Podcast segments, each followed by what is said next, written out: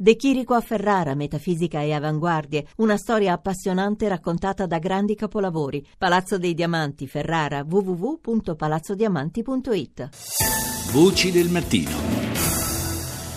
Per introdurre il prossimo argomento ascoltiamo questo frammento del telegiornale cinese CCTV.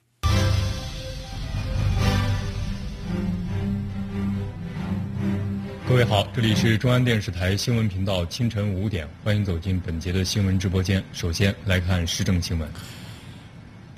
morning.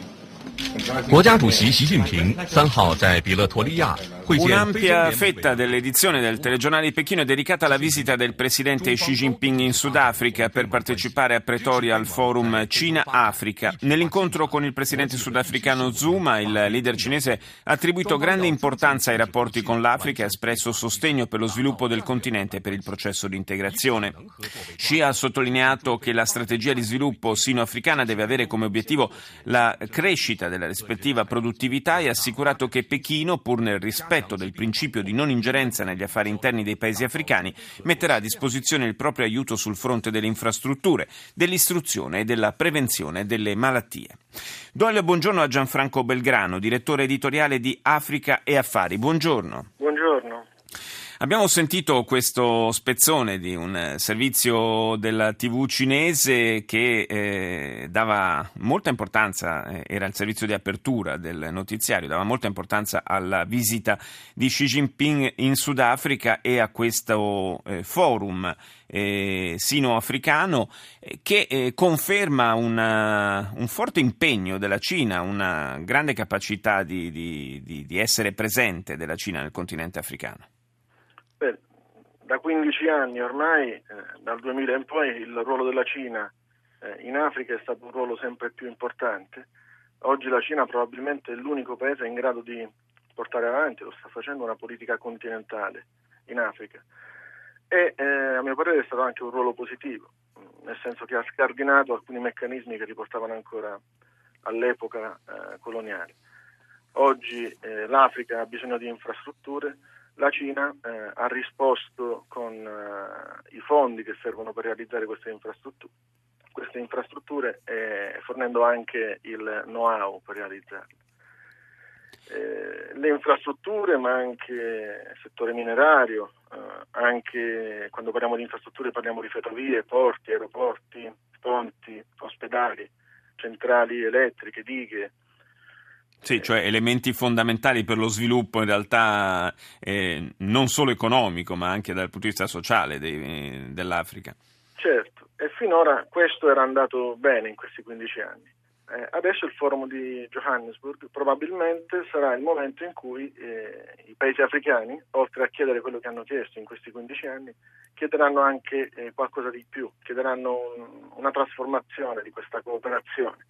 E la parola chiave forse è proprio quella che veniva citata, che produttività.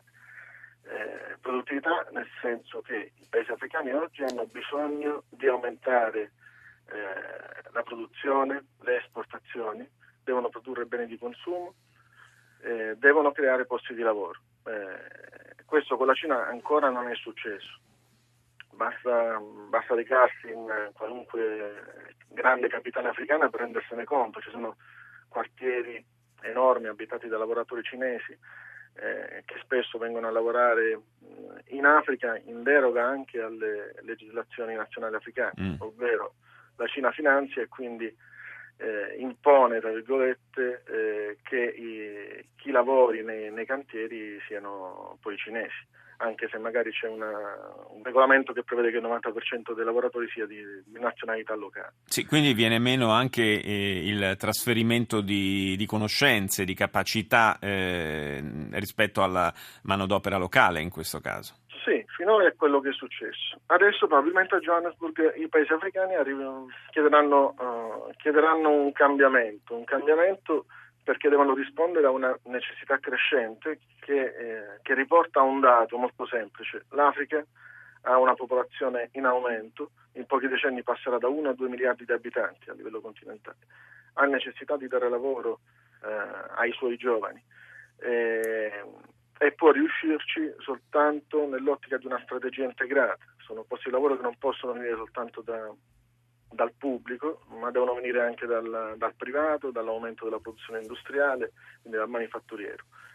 Chiederà know-how, chiederà sostegno lungo questa strada, una strada che tra l'altro è stata poco coltivata dai paesi europei, anche dall'Italia, che pure avrebbe potuto dire qualcosa in più su questo fronte. Sì, da questo punto di vista decisamente la Cina ha saputo sfruttare dei vuoti che sono stati lasciati in particolare dai paesi europei in maniera piuttosto colpevole, direi.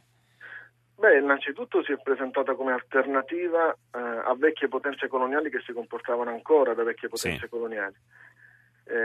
Sto parlando di Francia e Inghilterra in particolare.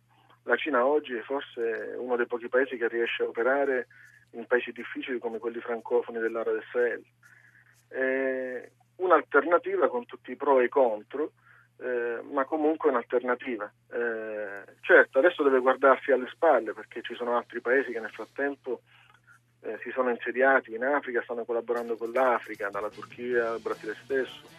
La concorrenza evidentemente è forte, anche perché l'Africa, lo sappiamo tutti, insomma, ha delle grandissime risorse che fanno gola a moltissimi. Io ringrazio Gianfranco Belgrano, direttore editoriale di Africa e Affari. Linea GR1, ci sentiamo tra qualche minuto.